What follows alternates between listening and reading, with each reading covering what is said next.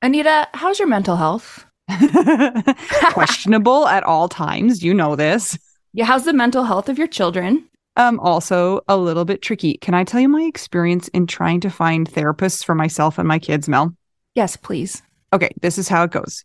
You ask around your friends and your family for a referral for somebody who's nearby.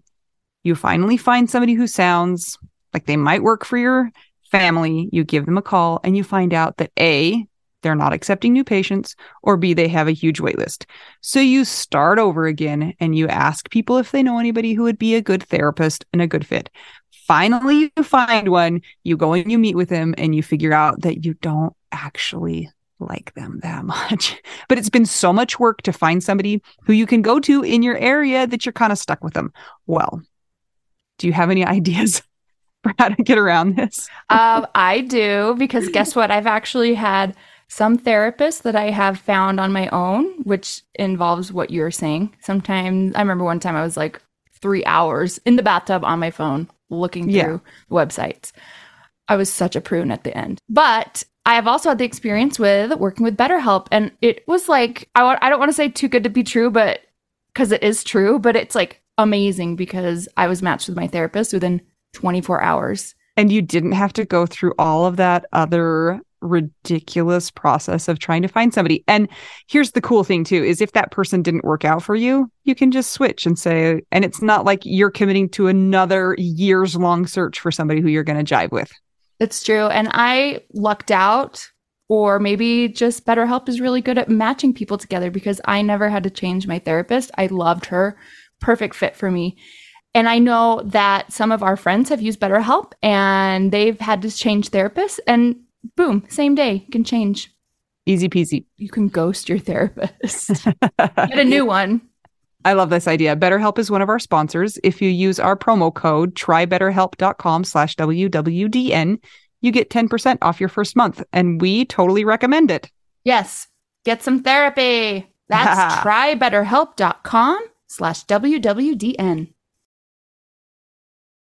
Everybody, everybody, hear ye. Mel is not okay today. Mel has suffered another traumatic loss, and I'm going to give you a little uh, trigger content warning because something happened to one of the animals at her parents' house, and it was very traumatic. And she, she is here. Say hi, Mel. Hi, I'm here and I'm not well. She, she is just crying all day long because, as we know, animals are our people too. And when you've had some sort of a loss and then you have another loss, it's just it just compounds on itself. And Mel has expressed that it's really hard to see her parents in a lot of pain also and not be able to help them and to feel like she's not okay also. And she has told me that it has taken her back to a lot of her raw widow feelings. So Mel, do you want me to tell them what happened? you can tell them what happened if you want. Just Not- anybody if if you guys listen to this and you have any sort of sensitivities, skip ahead.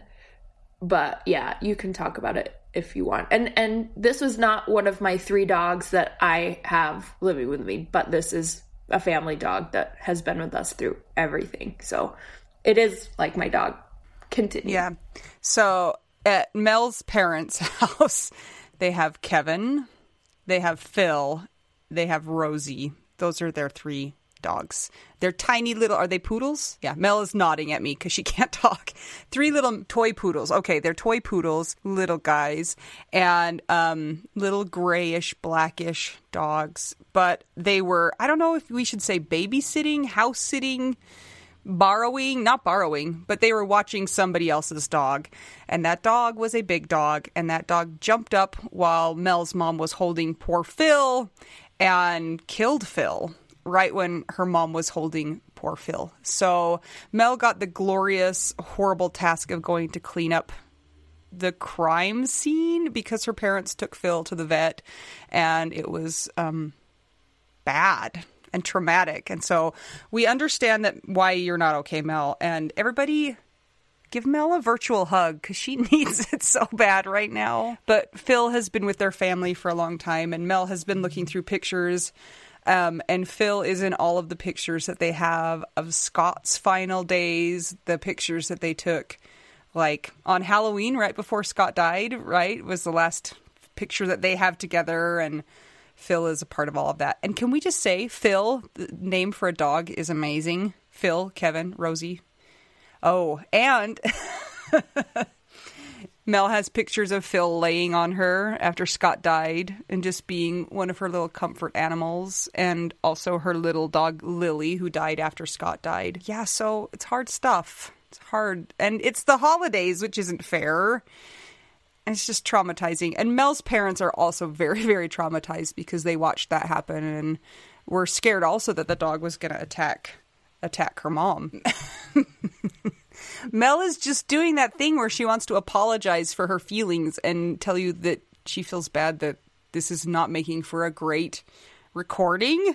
And maybe if we would have recorded this a different day, but that's ridiculous, Mel. So I'm not going to apologize for you. There's no need to apologize for any of this. It's just sad. Now she's sticking her tongue out at me. So that's that's where Mel is. She's not okay. She's having a rough weekend. Hopefully it gets a little better. Yes, Mel. Everybody know your dog breeds. This dog was a giant schnauzer that was used as a therapy service dog, like an actual trained service dog for somebody. But giant schnauzers are known to be well suited for being the only dog in the home. They're, they like stick with one person. And the dog had been fine, and then the dog snapped. We have no idea why, but if you are going to get a dog or have that dog around other types of dogs, do your research really, really well. Talk to breeders, talk to people that are familiar with breeds so you can avoid something like this because there's a lot of traumatized people now in our house. Re traumatized, too. You guys have had your more than your fair share. Also, Mel wants you to know that they had to contact animal control and there's I don't know like an investigation that goes on and then there's feelings about that too about what happens to the dog cuz some other family loves that dog but it's also not okay for dogs to kill other dogs and it's really complicated and the dog assailant got taken to another house so he's not still there with Mel's family. So that's Mel's story from the week. I I don't know what happened before in the week for you Mel but it probably wasn't as bad as that. It was going great because we got some cheese, Anita. That's right. We got the we got the lauded cheese advent calendar and we ate some cheese. So that was good for Mel and then the world fell apart again. So no cheese doesn't fix this kind of a thing. I can't eat yet. I'm going through some of the similar feelings of immediate trauma. You know, you can't Yeah. eat and then you're like, "Wait, I can't be happy at any second. I have to be sad all the time. There's no reprieve. And then you think of memories and then you're sad and it's a whole thing. You all know. You're here Yeah. for a widow podcast.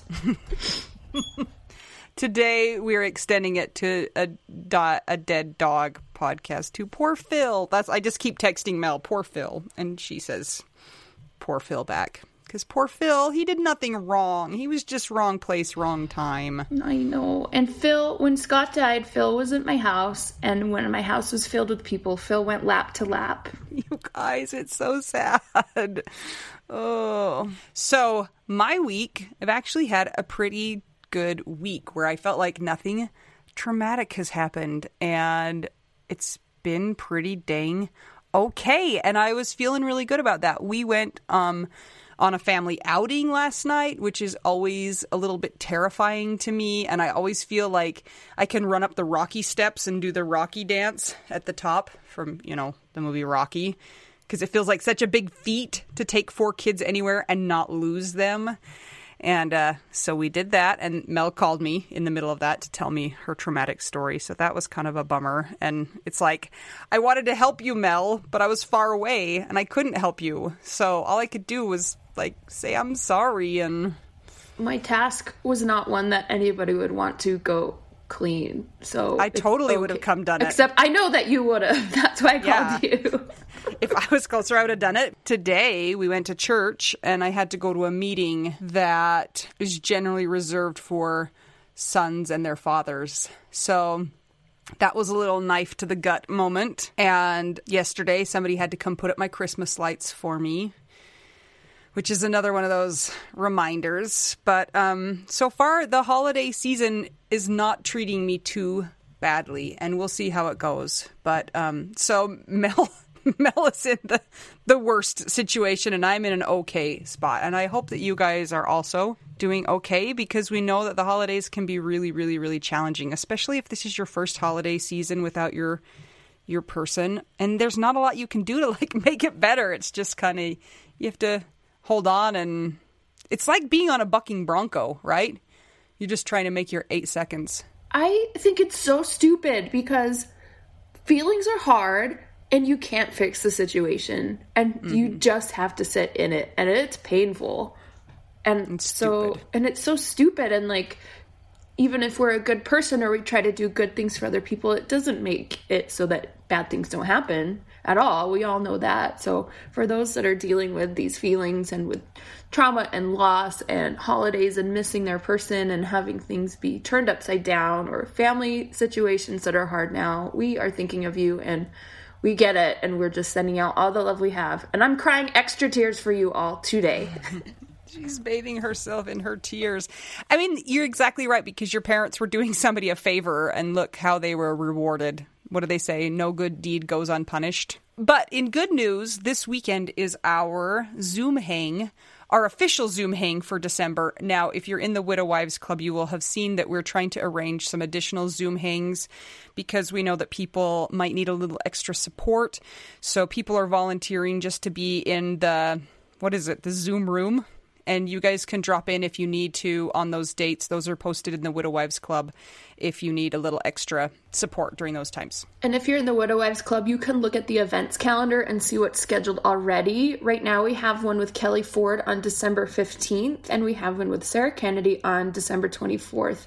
And those are going to be in Facebook groups. So you can just click on the link in Facebook when you pull up the event. And I did see a discussion that Sarah is putting out there on a possible game of Cards Against Humanity in case there are no little children around. But feel free to put some feedback out there, or if you would like to host one of the meetups during these days of December, we'll schedule you. So it's just for extra support and for fun stuff or whatever, whatever you need. Um, this weekend for our our actual Zoom hang, though, we are going to be doing an activity. So if you're going to come, we will put a little bit of information in the Widow Wives Club. We need you to submit a fun fact about yourself or a fun story. We'll give some more details in there because um, we're going to actually try and do a little activity and not just chat this time. We thought it'd be fun to do something fun. Wow, I'm good with words. That's why they pay me the big bucks to be here. I'm sure there will be some chatting if we need it. It'll be fun. Yeah. We're going to yeah. try and make it fun. I need it to be fun. Can I claim that? yes, you absolutely can. So we've talked about this the Widow Wives Club. If you're not in there and you want to be part of the club, come join us there. It's on Facebook. It's a private group. We make sure everybody who is in there belongs in there so we don't have any scary, scary scammers but that means that you have to submit the proof that we ask for and make sure you answer all the questions.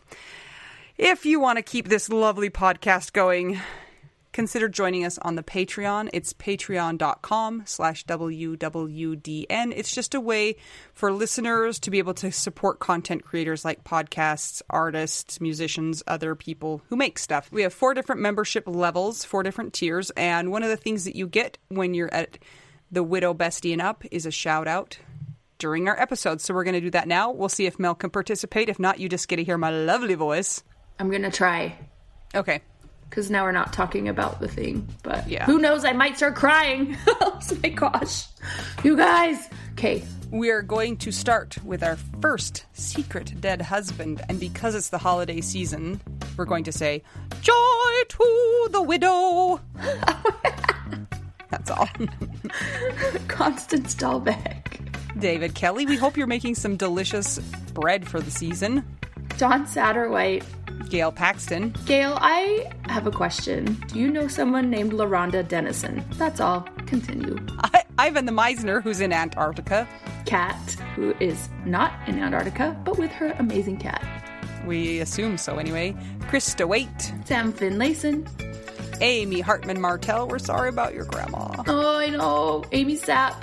Ashley Hahn, Christina Shiflett, Danielle Katterberg, Nada Debbie Downer, Dennis Brazo, Jenny Taylor, Jennifer Brown, Jennifer Hassel. Everyone loves your episode last week. Jenny Wang, Kathy Murray, Kelly Ford, Spooky Scary Stromberg, congrats. Laura Bradbury, Lauren Old, Leslie Webb, Marie Hoffman, Missy Schubert, Rachel Barboza, woo woo, Sarah Morris, Sylvia Slingshot Shore, Taylor Snyder, The Winehouse, Vicky Spit, the widow of Kirchhoff, Anna Tracy, Christina Scambato, Christine Anderson, Cindy Raynaud, Mindy Holmgren, Dawn Barber, Debbie Fells, Diana Becker, Emily Thornton, Emily Toledo, Aaron Posick, Gabe Lozano, Ian Sini, Ileana Bell Ruiz, Jackie The Coil, my mother, Jane. Jenny Barrow, When I was a little kid, my mom used to say, Jane, Jane, where's your brain? I feel like that now. Jenny Barrow, Jocelyn Milo, The Fancy Lady Joy Kirsch, Julie Stevenson, Karina Jacobo, Katie Radcliffe, Kara Scara, Lindsay Konopka, Lori Farrington, Marjorie Lewis, Mary McGowan, Megan Montague and the Capulets, Peter Rukavina, Becky Zyba, Cards Against the Kennedy, Sarah, Shannon Helm, Stacy Saywert, Sunshine Haven and her stickers, yes, Tammy Schwartz, Tara Wallace, Valerian Packer. And finally, Elf on the Shelf Wendy. Thank you guys. You guys, in the Widow Wives Club, we have started a gift exchange. That link will expire December 9th, and everybody will be paired with somebody to gift. So keep your eyes out for that. And if you listen to this after December 9th, sorry, catch you next year. We hope you enjoy this episode and that you will take action after you listen to it because the widows must win. And don't worry, I will not be crying in any of the episode. So everybody's safe. Okay, I'm Anita. I'm Mel.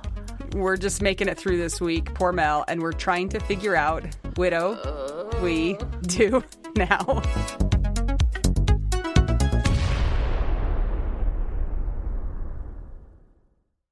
Anita, What? what is happening today? I don't even think I can deal with what's happening right now because it's so exciting. We have a legit celebrity with us. A famous widow. Famous. Famous widow. Yeah, we're like a little bit surprised that she even agreed to talk to us. Us plebe widows. It's because we scared her into it, I think, at Camp Widow.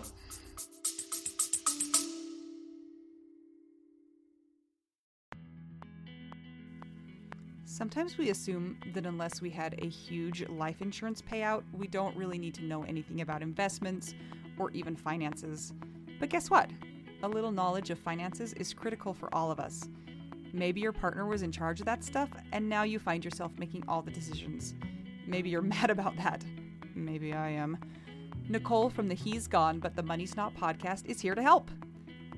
She tackles financial literacy by telling the stories of women and widows and finance experts and shares the lessons they've learned as certified financial planners. Whether you know a lot and feel confident in your financial decisions or feel unsure about all of that stuff, there is more to learn. Listen and subscribe to the He's Gone But the Money's Not podcast on all podcast platforms. This ad was paid for by Rockhouse Financial, an SEC registered investment advisor.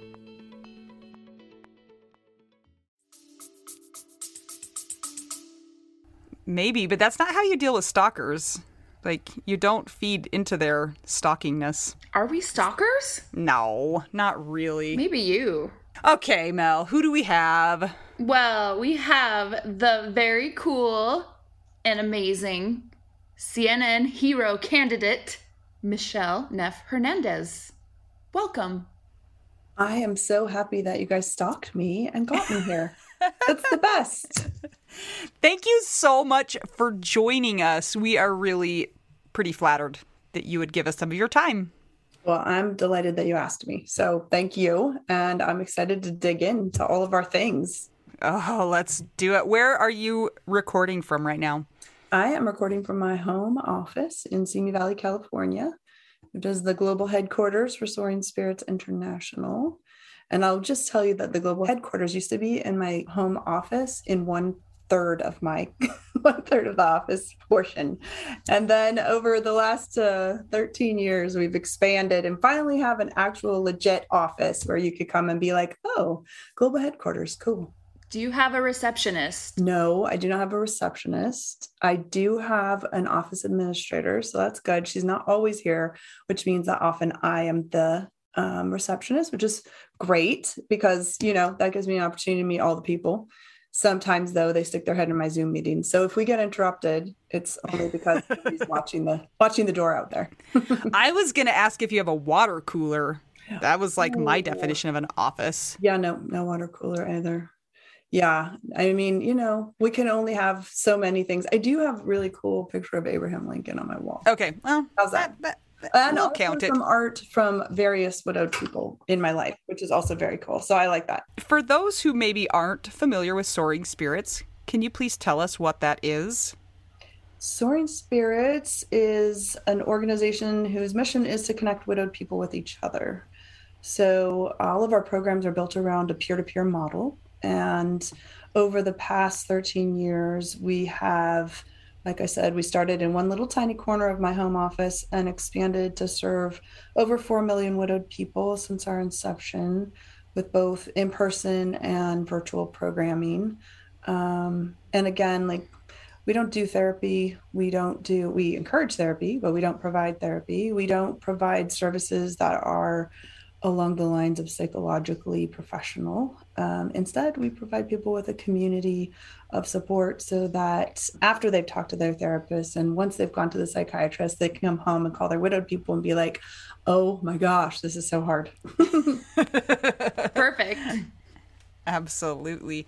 So, Soaring Spirits is who puts on Camp Widow, and that is how we came into connection with you. And obviously, you guys don't use professionals because you let us come and speak at Camp Widow. So, well, I have a very clear memory of um, Mel's blue head walking past me, and I was like, "Wait!" And I saw then I saw you follow her, and I was like, "Oh, this must be the girls from Widow We Do Now?" As I'm like waving as you as you go by. I, I mean, we went from I used to do everything for Camp Widow, but as we've grown and it's gotten as big as it is, I have a, I have less interaction with the uh, presenters than I used to. So it used to be you'd be doing an interview with me before going. Now we've got people who are doing a much better job even than I did. So that's how we got you, right? they didn't interview us. Here's how cool Michele is, you guys. At the end of Camp Widow, they do something called a Mickey Mouse line, and basically she's Mickey Mouse.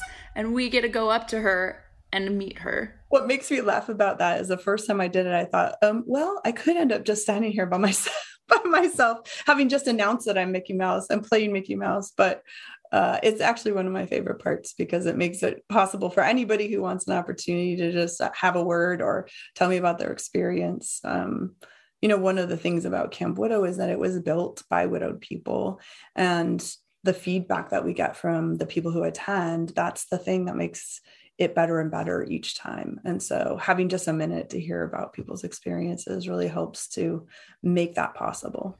I just have a suggestion though. I'm wondering if next time you can wear Mickey Mouse ears. I meant to do it. So the first time I did it was in 2019, I think in Toronto.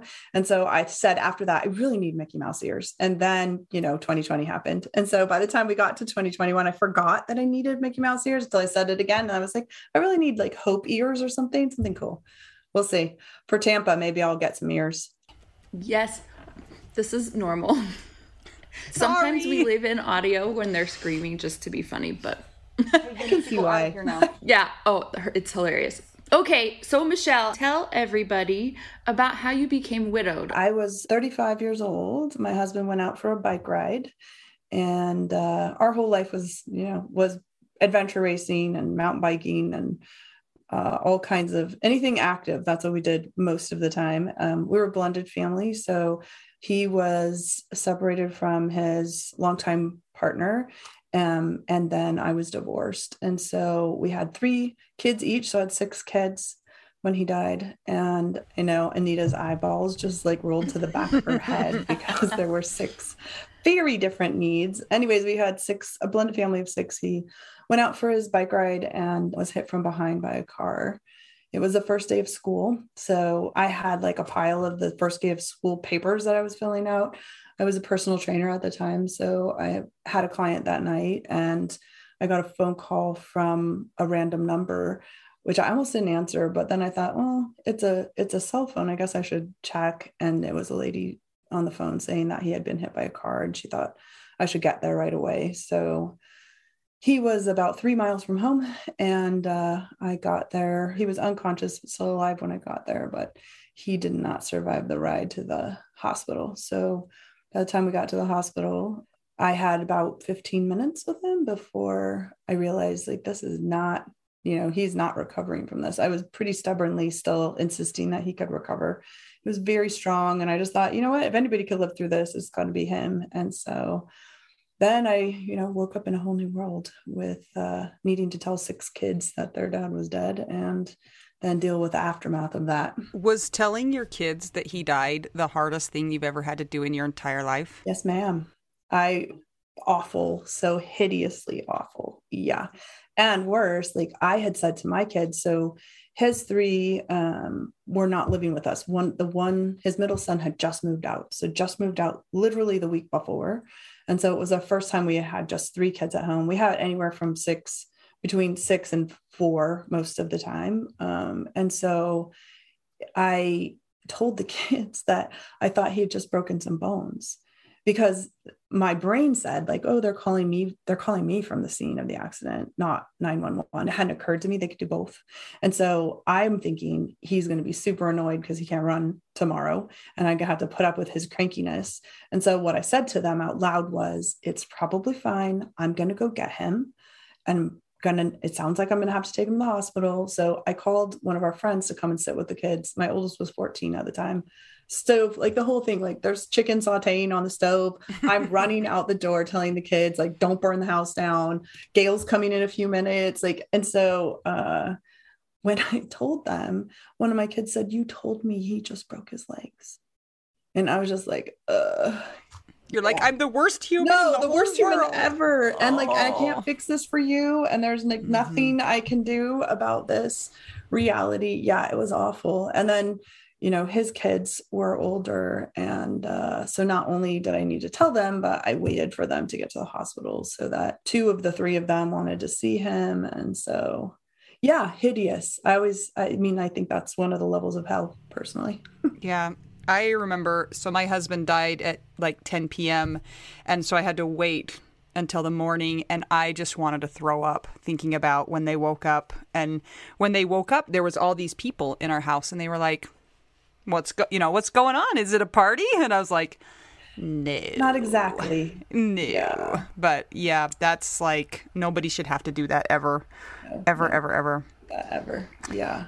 And how long had you guys been together at this point five years so our fifth anniversary was in June and he died in August. Also, interestingly, like I'm typically a super careful, you know, meticulous kind of person. And I met him on January. Well, we'd met, we knew each other. He coached track and I coached. And so we knew of each other. We were sort of in the same circles. And he did a lot of writing. I was writing a lot at the time. And so um, we knew of each other, but we didn't really know each other. We met January 16th was our first date. We got married on June 16th so um, in six months, which is so unlike me. In fact, my dad was like, I don't even know him. Like, kind of like, how dare you? And I was like, well, I am 35 and I can, I can choose to get married if I want. Um, they all got on board, but it was just, it was so unlike me that my whole family was like, I do not know what's going on. But then, of course, looking back now, like if I hadn't done that, you know, we, our time together would have been very different. So I'm grateful for you know, for having made that choice when I did, even with everything that came after. Was he wearing his helmet? He was. When he was hit? Yep. Ah!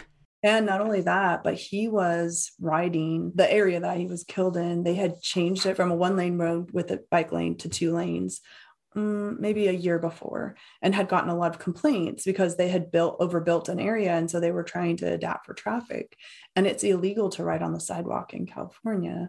And so he was riding right next and they even measured like his tire was like an eighth of an inch away from the curb. So he was riding as close as possible as he could to the curb and he was wearing his helmet. But his the car that hit him was slightly raised. It was an elevated suburban And so that elevation meant that his the the, the tire went under the wheel well.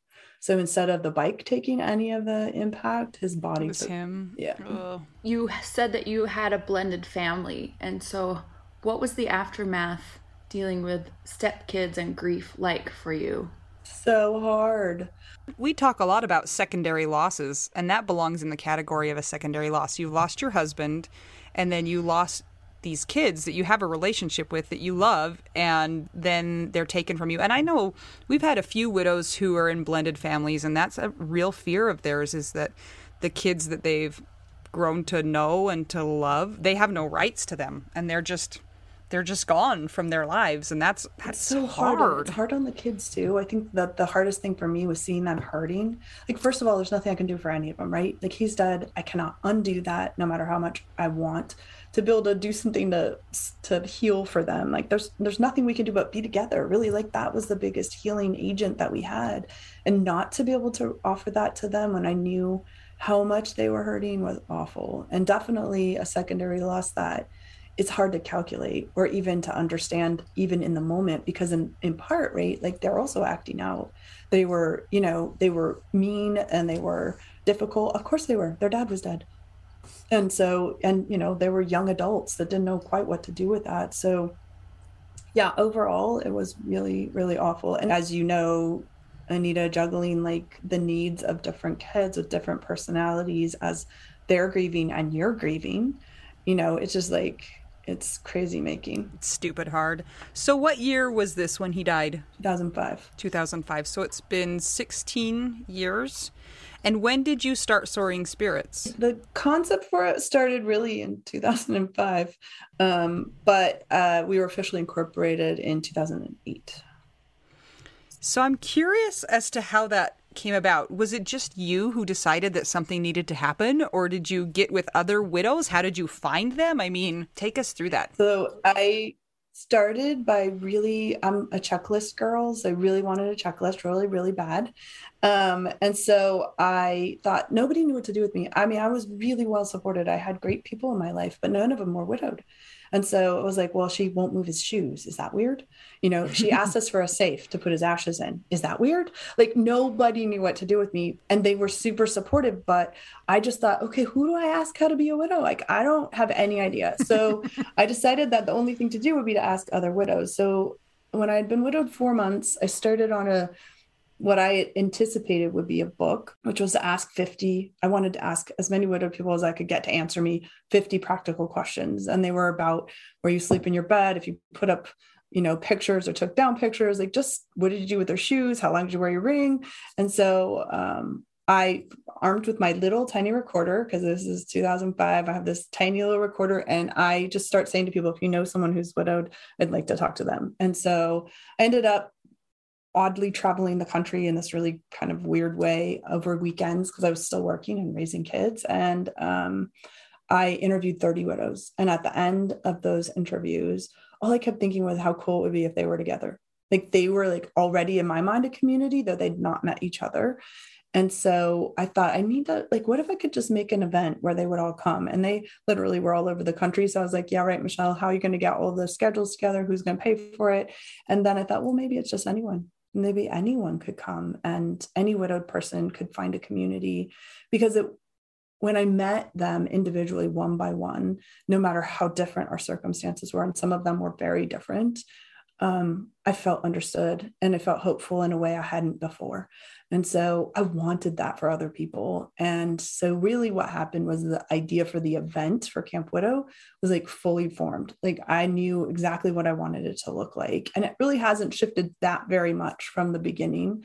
Um, it's longer now and it's a little bit, you know, we've included research based resources and, you know, we've obviously developed the program, but the concept of it's still the same. And it's that need to have that event is what made me found soaring spirits. So then i was like well if i'm going to do that and i want people to give me money then i guess we better figure out how to have an organization. So you know i'm like literally like buying the book um you know dummy's guide to opening a nonprofit. Like i had no literally no idea what i was doing Um, and I always tell people if I had known what I was doing, I would run the other way for sure. So it was a blessing that I had no clue what I was doing because I just learned as I went. Um, but that's been the that's been the model really and what that has done for us i think is allowed people's input to be really the driving factor if we're not we serve widowed people by doing what they ask us or what they tell us that they need.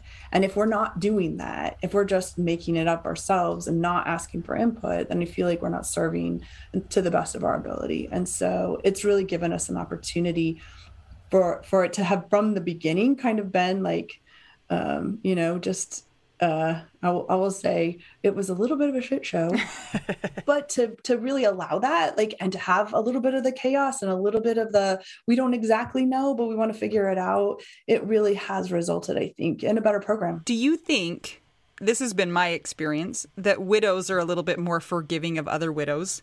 Like, so if everything doesn't go exactly to plan in the program, they're like, it's okay. Like, I understand. I will say that I have had both experiences. Oh no, I have had a lot of experiences where people, you know, but here's what I always tell my team people are grieving. And sometimes grieving people are mean. And that's mm. just true.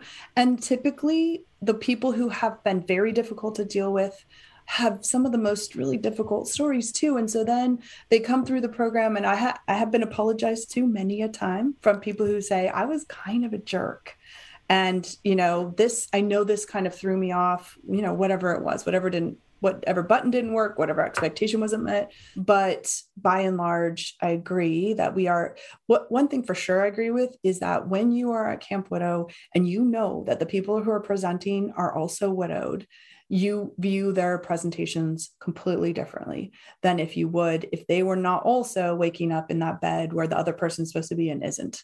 And so even if you don't res if what they've shared doesn't resonate, it's not because they don't understand you. And removing that piece from the presentations has made a huge difference to how the message is understood and how people engage. It really makes a big, big difference. So I love that about what we do. And I think that that is across the board true.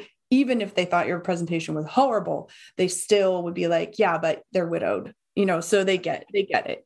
This reminds me of my favorite book ever. Everyone's probably sick of me talking about it. The Body Keeps a Score Dr. Bessel van der Kolk, where he's talking about how trauma survivors tend to congregate only among their kind. And they have to adopt outsiders in through like a vetting process or they'll listen to people that have the same experiences. So that reminds me of what you're saying. And it's true. Like Anita and I have noticed we'll listen to you because you're a widow, but we won't listen to you because you don't you only get about like 50% or even with therapists like what some of our friends are like, well, I don't want to go to therapy unless my therapist is a widow. Can they even help me? It's interesting too because it could be the same message. The same message could be delivered, and I'll, I'll, I'll liken it to this. When I was a personal trainer, often would train um, married couples, and I refuse to train them together because they won't they need different things and so i would train them separately and they'd be like you know well i know you told her that she needs to, you know, whatever, increase her cardio. And he's like, I've been telling her that for years. I'm like, that's because she can't hear you because she hears you say so many other things. But it's a similar thing. It's like you hear somebody who's not widowed tell you that a therapist could be really helpful. And they're like, don't tell me to go to therapy. And then you hear a widowed person say, My therapist has been one of the key things that has helped me make it through this. And they're like suddenly going, Can can I have your therapist number?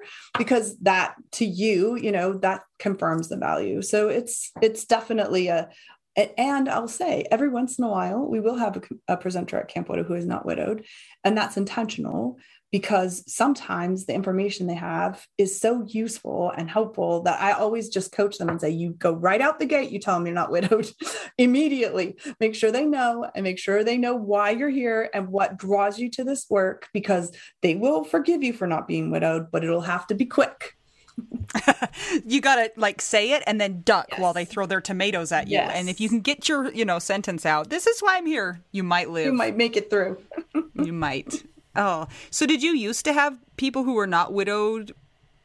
Did you used to have non-widowed presenters? It's always No. It's it's still always 90 95% widowed, but every once in a while we'll have somebody who offers something valuable. Sometimes it's Um, I mean, we had one woman who did really incredible mandalas and meditation, um, was not widowed herself. Her mom was widowed. So all of them have some kind of grief experience that's not only personal, but also associated with widowhood. But it might not be that they're widowed themselves. But over the last several years we've had so many widowed presenters we haven't you know who do such a huge beautiful variety of things that we really haven't had um, every once in a while too like a financial person will be perhaps not widowed themselves um, it's rare like i would say more than more often than not there's just one person who's not widowed if any but over the years we have had some who aren't widowed and were brave enough to stand up there and say so So my favorite part, well, one of my favorite parts of Camp Widow when we came was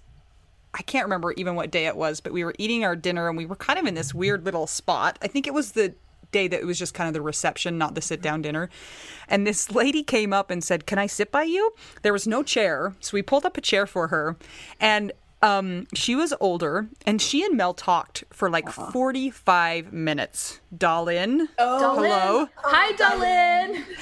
and then, I mean, they just talked and talked and talked and talked and talked. Oh. And then maybe a week after Camp Widow, Mel sent me a screenshot of Dalin friend requesting her on Facebook. Nice. And we were like, yes! Oh, connection made. I taught her how to text. Awesome. That was kind I haven't heard yet, Dalin. Are you still out there?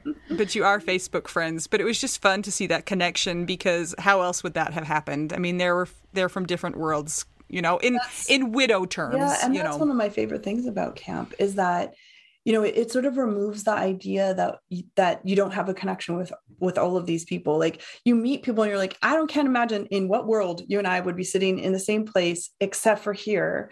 And so it really kind of opens our minds to the fact that you know people that we don't expect to have anything in common with might actually turn out to be people who mean a lot to us as we rebuild our lives. And i think that that's really shaped the way that I view the world since I've been widowed. Um, because you know I've met people from all walks of life, and we have this huge thing in common. And when you start with that huge commonality, I also think it's that we are so rarely able to, especially in the early days, put on any kind of mask. It's like I got no time for that. I have no energy for that. And so what you see is people really at their truest, in their truest form. And when you make connections at that time, they typically last for a really long long time. I really loved that there were therapy dogs. Thank you for that.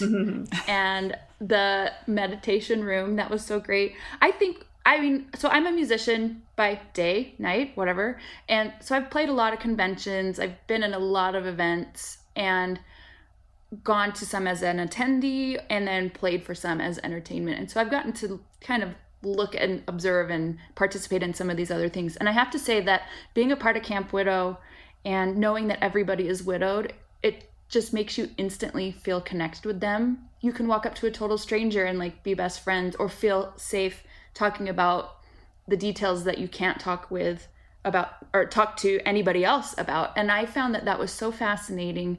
And they brought that up people brought that up at the at camp widow is that sometimes this is the only place i think it was you actually that said this sometimes this is the only place where people are uh, able to talk freely about their situation. For sure. And that makes it, you know, both really, really special when it's there and hard to go home. So, you know, we have a lot of people who struggle when they get back because, you know, for just a hot minute, it felt like doable. like, okay, you know what? I can do this. And then you go home and everything is still the same. Um, except for, I can't do this actually. Yeah, I changed, I changed my, my mind. I'm going back to San Diego or whatever location you were at. Okay, so we need to take this to the next level. There needs to be a widow commune. Oh, and we've been asked many, many times, so many times.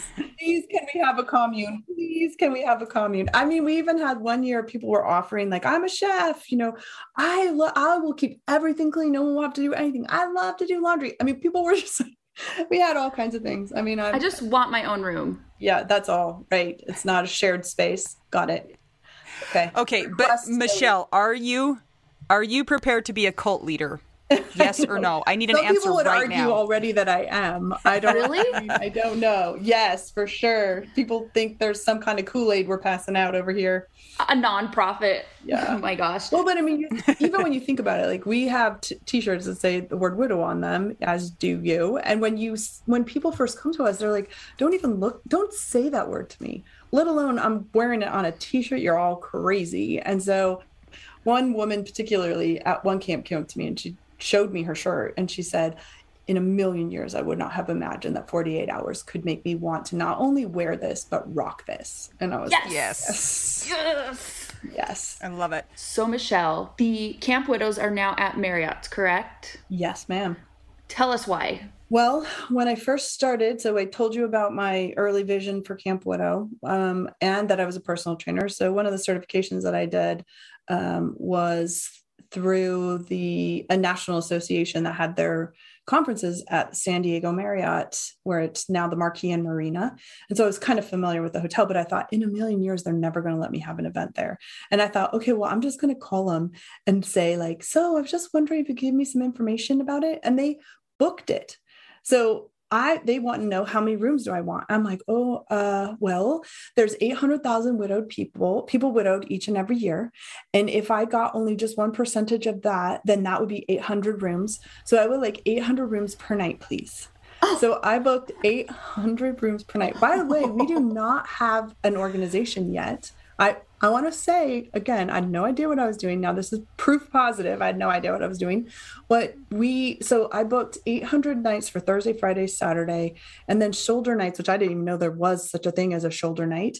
Um, I think I had like 200 and 300 rooms. So we had a total of over 2,500 rooms that I was supposed to book. Now, I didn't know what the word, I didn't even think about the word attrition, let alone what that might mean in a contract. I had signed a contract that said, if I don't sell those rooms, I'm going to pay for them.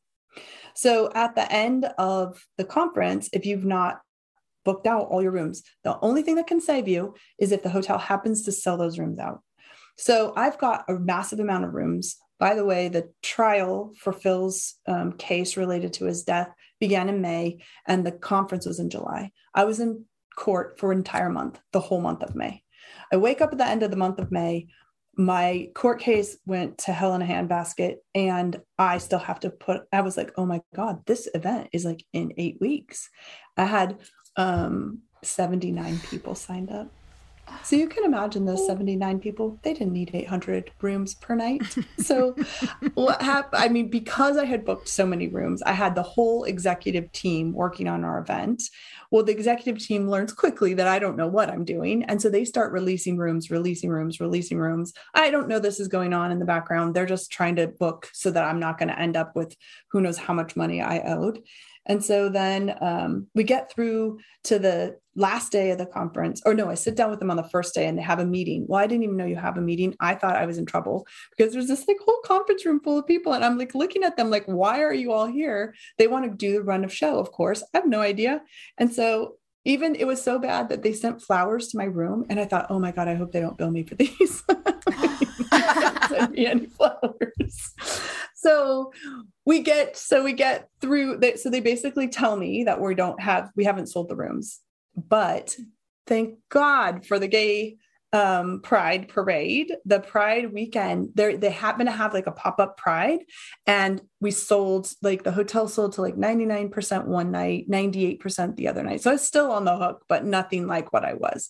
On the first day i was in, on the hook for $63000 by the way no life insurance no money. So there's nowhere the $63000 is coming from. So $63000 i owe it got down to $15000 so at the end of the time on Sunday, they say, okay, well, we need to have a meeting on Monday um, to discuss your attrition. I was like, okay, still thinking, not not even like recognizing what that means. So she says, okay, well, there'll be that's going to be fifteen thousand dollars, and I said, um, I'm going to sell a lot of t-shirts. I don't know how I'm going to make that fifteen thousand dollars, but I want to have this event again. I like I need to have this event again. So we're in the midst of cleaning up. On Sunday, I had um, we have tribute tiles at camp, which is a picture of your loved one that you can hang up on a wall that says "well loved," and it's a way for people to introduce their person to each other.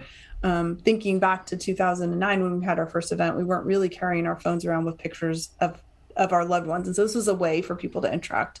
And now it's just become a part of our tradition. So, anyways, I have my tribute towel for Phil on top of a pile of stuff I'm carrying. And I run literally into the sales director for the Marriott and I pick up my tile. I show him a picture of Phil, and I'm like, "This is my dead husband, and I just want you to know how grateful we all are for the space that you have given us here at the Marriott. Everyone here had a dead person, and the poor man, of course, he's horrified. I have been running for I don't even know weeks straight, so I'm on pure adrenaline, la, la, la, all about dead people, and the poor man could not get away from me fast enough.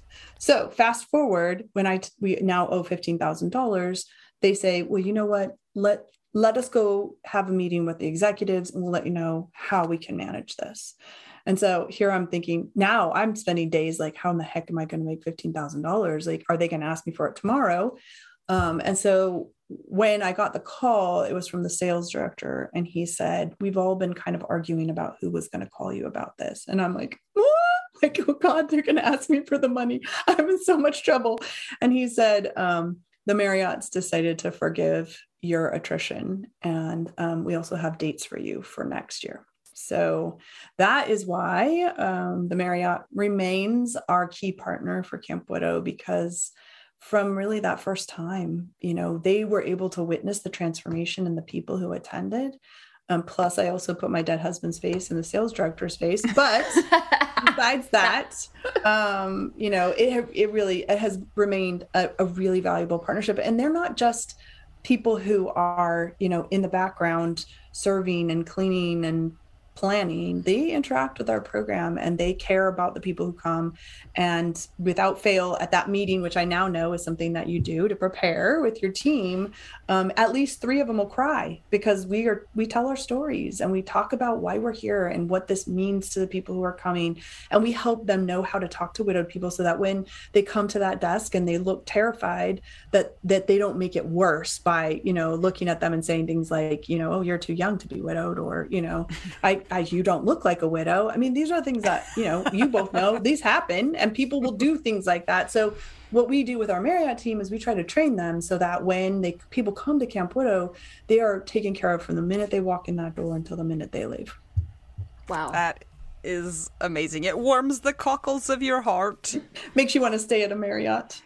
also, we always say if you have the widow card, you play the widow card. That's right. It's expensive. You should use it. it is. So if you have the tribute tile, you stick it in the sales manager. The funniest face. thing was, I really, truly, like in that moment, I was so grateful. It had, I mean, miraculously somehow been pulled off, and you know, every, I was the only one who knew anything. I recruited all my family members. They had to be volunteers. We had no volunteers, so I had a board with only three people on it besides me. So there were four of us, and then my family. Those were the only volunteers. We were running around. I was like a chicken with my head cut off. So by the time I saw him, I just wanted him to know like you made a difference. And even if we never come back here, I need you to know that that being willing to host this event mattered. It mattered to me and it mattered to all of the people who were here, even if there were only 79 of them. Even if I end up in debtor's prison, it was worth it.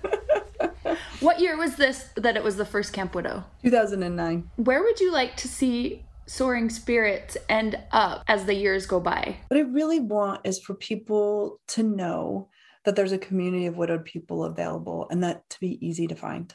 And so, you know, I often think of something like the American Heart Association. Like, if you have something wrong, you might consider them as a resource because they're well known enough that you know they do that. Cancer, you know, there's a variety of cancer societies where you're like, okay, if I had cancer, I knew I would do that. I want people to be able to say, I, I recognize we're not going to be for everyone like you know no one resource is ever going to be the one thing that everybody needs what i love about the programs that we offer is they fit right beside whatever else you're doing and i think for widowhood you need all the tools in your tool belt you could possibly get because there's it's so hard so if you can have a community of support that's going to walk with you you know through your rebuilding of your life and you know we talked a little bit about the fact that, you know, when people repartner, sometimes they may find themselves here again. And as horrifying as that is, the only thing I can think of that's worse is to do that with no community. And so to be able to have that community, I want it to be available for every single widowed person around the world. And whichever ones of them feel like we're the right int- place for them to interact, you know, we also will be happy to connect them with other resources. All I want is to make sure that if you're widowed, you do not have that. I I felt like the only widow in the entire world. And I knew that was not true, clearly, but I felt like I was the only one because I didn't know where to find them. And in my local area, a lot of people were older and I just didn't see anybody else who was raising kids, let alone the crazy blended family that I had. I just there was no nothing that reflected what I was living. And and I feel like the broader soaring spirits serves we have the opportunity to create a space where pretty much anybody could see their self reflected in some area of what we do whether it's how their person died or how old they are or what year they died or you know whether they have some certain uh, circumstance that that's unique you know like the blended family or we have many people who have complicated situations you know they were divorced and they thought they were going to get back together or they discovered something awful after their person died. Where do you go for that? My hope would be that people could come to soaring spirits and that we could help them connect with somebody else who has a similar enough story that suddenly they don't feel so alone. So the name of the organization is Soaring Spirits. Does that mean that the word spirit is tied to religion or or anything like that? Or is this a place where no matter people's beliefs, they will fit in? I'm so glad you asked that. And so our technical name is Soaring Spirits International in order to be able to address the fact that we've been able to serve across 153 countries. Um, and that speaks to exactly what your question is. So Soaring Spirits is meant to imply that our our spirits can still soar after the death of someone we love as well as their spirits we hope are soaring wherever that is however you believe that they went. And so um, we are a secular organization intentionally because we want to be inclusive of any kind of religious belief um, or spiritual guiding force and we also, to be clear, we use the broadest definition of the word widowed. And that means it, your marital status doesn't matter, your legal status doesn't matter, your gender doesn't matter, your religion doesn't matter, your nationality doesn't matter. The only thing that that matters to us, the thing that would make it possible for you to participate in our programs is the person you thought you were going to spend your life with died. And um, you know, that's that's all we need to know to be able to offer our programs and services. I love that. It's so inclusive. And I know that widowhood is so isolating as it is that to add those other things on top is just kicking you down even further. So thank you for providing those things for everybody. Some of my most um, heartbreaking moments have been hearing from someone who was turned away from another program. And, you know, and sometimes for reasons that I know probably felt like good reasons to the people turning them away, but the result's the same you know even if it's just that well we had only eight spaces in our in our support group and all eight places are filled so you're going to have to wait till the next round for the support group. Like even things like that it just feels like all i want is help. Why can't i get any help? And so you know one of the things we commit to is responding to requests for assistance within 48 hours so that we can make sure that people feel heard and they're not you know calling out into the ether i still i still will answer calls on saturdays. And you know i just if i get a call from someone and they sound like their world is ending i call them because i can't stand for them to sit there wishing that somebody would call. Yeah we get requests to join our facebook group all the time and they say well i'm not a real widow but can i join? And our response is always yeah you are. You know the widow is not I'm a fake widow. No, you're not. You belong here as long as you're not a jerk. That's exactly. our criteria. That's, the question is not whether you're a widow, real widow. It's whether you're a jerk. yes, or a scammer, or a scammer. Yeah, that jerk. too. Both. So, Michele, you have repartnered, repartnered. Partnered. You have repartnered. Is that correct? It is correct. I have been married for 11 years to my husband, Michael. So you've been married longer to your second husband than you were to your first husband? Twice as long. Interesting. Does that come with any sort of mixed feelings for you? Yes, mixed feelings from the point of view of, you know, it's still so sad that Phil and I had such a short time together and I'll, nothing's ever going to make that different for me. I'm always going to be sad about that. Um, the beautiful thing is that Michael's not he's not threatened by that. Of course, I'm I'm allowed to be sad that Phil is dead, and you know he doesn't get wrapped up in well, what would that mean if he weren't dead? You know, well, he is dead and he's not coming back, and so you know he he's really able to be in that space and allow me to be sad. Um, but you know, it's funny because we just had a, a, very early family Christmas with my kids and with Michael. And one of Phil's traditions was to make the children eat hot peppers. I never thought it was a great idea, but here we are. So, all this time later, the kids still love to eat ridiculous hot peppers, and it's always a contest who can eat the hottest pepper, or whatever. So, I hate it personally. But Michael has gotten involved in it. And so they were sitting at the table and he bought them all like hot covered nuts to see which one, you know, like every habanero and all the things. And so we've got this table full of nuts and the kids are out there like up, one upping each other. By the way, my kids are 30, 29 and 27. So, you know, we're talking like kid adults are out there all eating. And what I thought was, you know, it's so cool that Michael is extending Phil's legacy with the kids by participating and by continuing the tradition and making it something that's fun. First of all, it would have never been something that he did, um, but he knew that it was important to them and he was able to include that. So, you know, I think that that the key thing for me and having both of these men in my life is that they get to be who they are and i get to have the lives i had with them. And so you know my life with michael was very very different than my life was with phil and i get to keep them both and live them both. And so i really appreciate being able to kind of embrace the differences and let that be and let that be a joyful thing and and not just a sad thing. Is your family now also another blended family? Did michael have kids i love oh. that you were ah. holding your brain when you said that i know i was like if that's going. the case. No michael did not have any ah, kids. And so which as, sounds weird to be like oh good no right. I was my mind was going to be blown. And it's interesting though right because he never had any kids and he came into a family of grieving teenagers. How exciting for him. So mm-hmm. um, it wasn't easy, and I and because my kids had you know a divorce and then a death, they were like, yeah, no, Phil's my stepdad. You are not my stepdad. And so, you know, it took them some time to come through what kind of relationship they were going to have. But I'm, you know, 11 years later can say that we really have become a family and that they think of Michael as their family. They still don't think of him as a stepdad that's Phil's place. And, you know, they have a dad, that's his place. And so Michael is just their Michael. And, um, you know, that's, that's enough for him and enough for them. But it, it's, yeah, it's a whole other world for sure. So, Michele, tell us more about the CNN heroes. I am t- still kind of blown away by it. I still, I'm still kind of like, oh wait, that is a thing.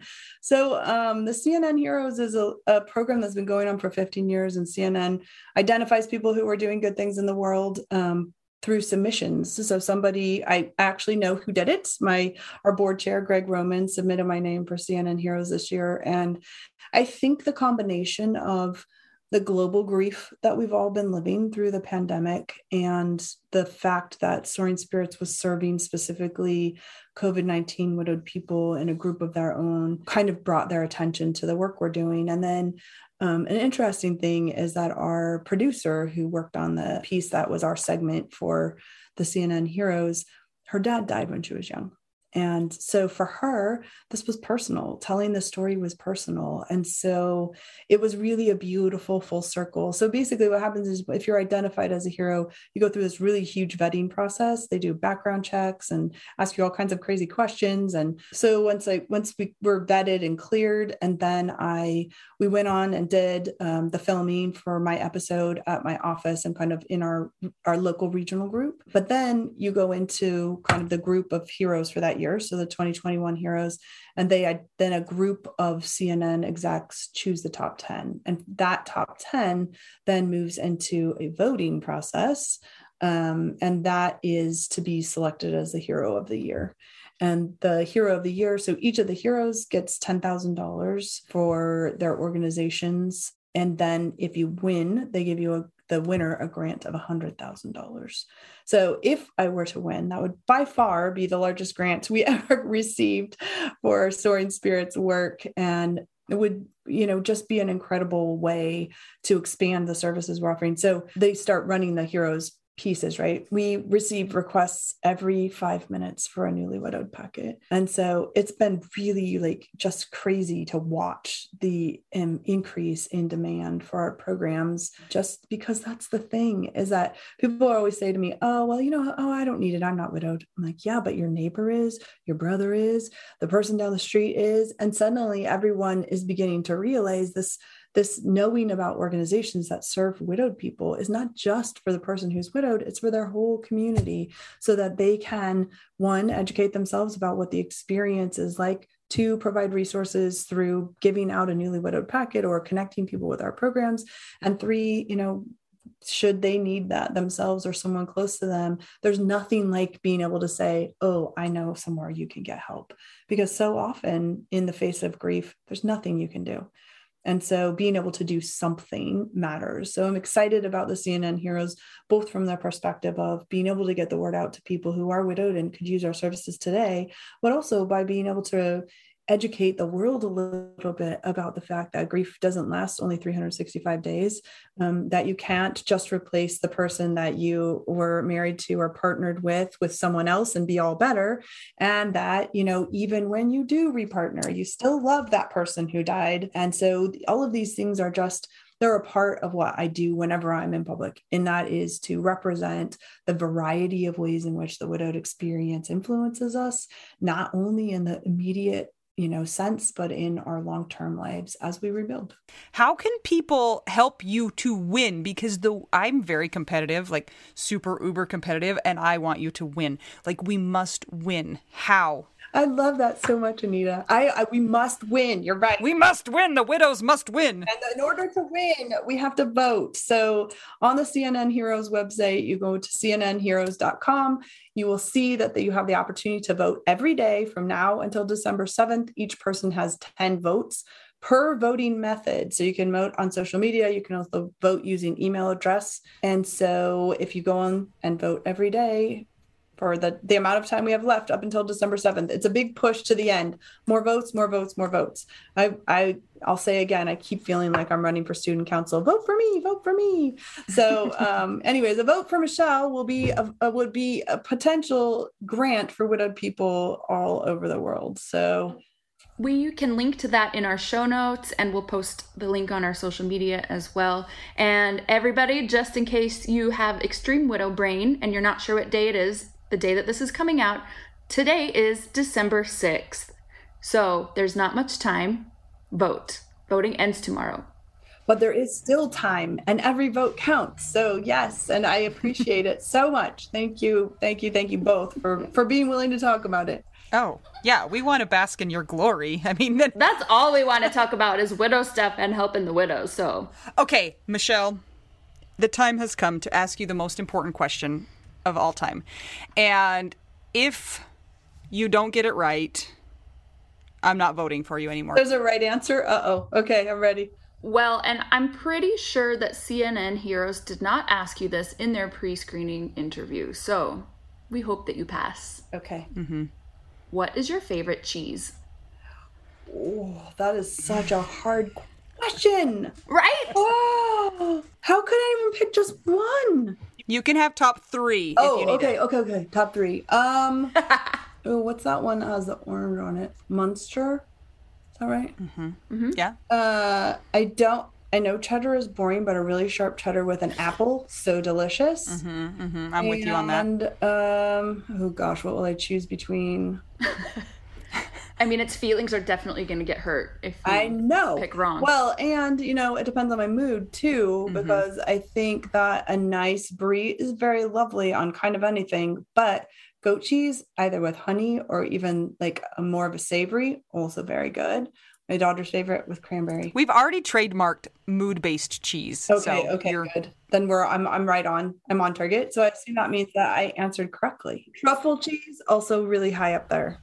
Ooh. Truffle cheese so good. Actually, that's maybe the first cheese that that's makes fancy. Uh, straight cheese is delicious. I could just eat cheese because I would eat cheese, but it was always melted on something or, you know. But that truffle cheese was my first one where I was like, "Whoa, this doesn't need anything but this. Delicious." So Yum. You know what's so funny when we interview people, even people that listen to our podcast, they know the question is coming and they can talk about death and trauma and all the hard things, but they still get to the cheese question and they're like, I have been nervous for this all day because I just I don't know what I'm gonna say. So it's scarier than death, apparently. Well, hey, I mean, if you can find something scarier than death, then you know people survive it on the regular. That's nice.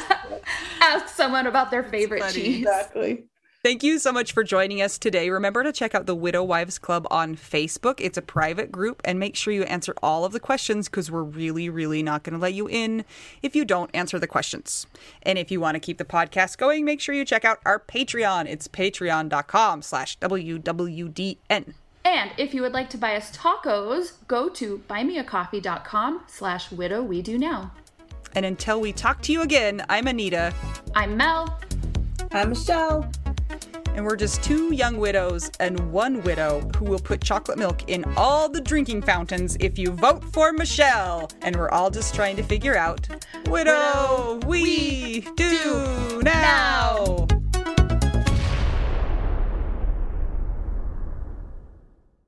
This is my favorite thing to discuss with you. Tell me, what Well, is it? One of my favorite things. I do enjoy tacos and cheese and dogs. This is about how you cannot pay hundreds and hundreds of dollars for a phone plan, especially when you're a widow, your person is dead, you might have kids, you might need another option, and you just want your phone to work, you want unlimited texting and service, and you want it to be like 25 bucks a month. It blows my mind that they have plans that start at $15 a month. That is so cheap. And the cool thing is, is it uses other 5G networks. And so you don't have to pay extra for that and you still get great service. Yep, Anita and I have traveled all over and I have used my phone. So I highly recommend it. And my mom's even on it. When my dad died, we put his phone down to the cheapest plan, which is $15 a month. And I think my mom's on the $20 a month plan and it's so worth it. It's so much cheaper than what we were all paying before. So I highly recommend it if you're on a budget or not. Who cares? Ryan Reynolds is in charge of the company and they send you free stickers with Ryan Reynolds temporary tattoos. It's kind of the best. So if somebody wants to sign up, what can they do, Anita? Go to trymintmobile.com slash WWDN. Seriously, you guys, such a great idea. Save yourself some money. And if you're worried about losing data or having any changes with your phone, not going to happen. They walk you through it. Everything's fine. It's the easiest process of all time. Again, that's Trymintmobile.com slash WWDN.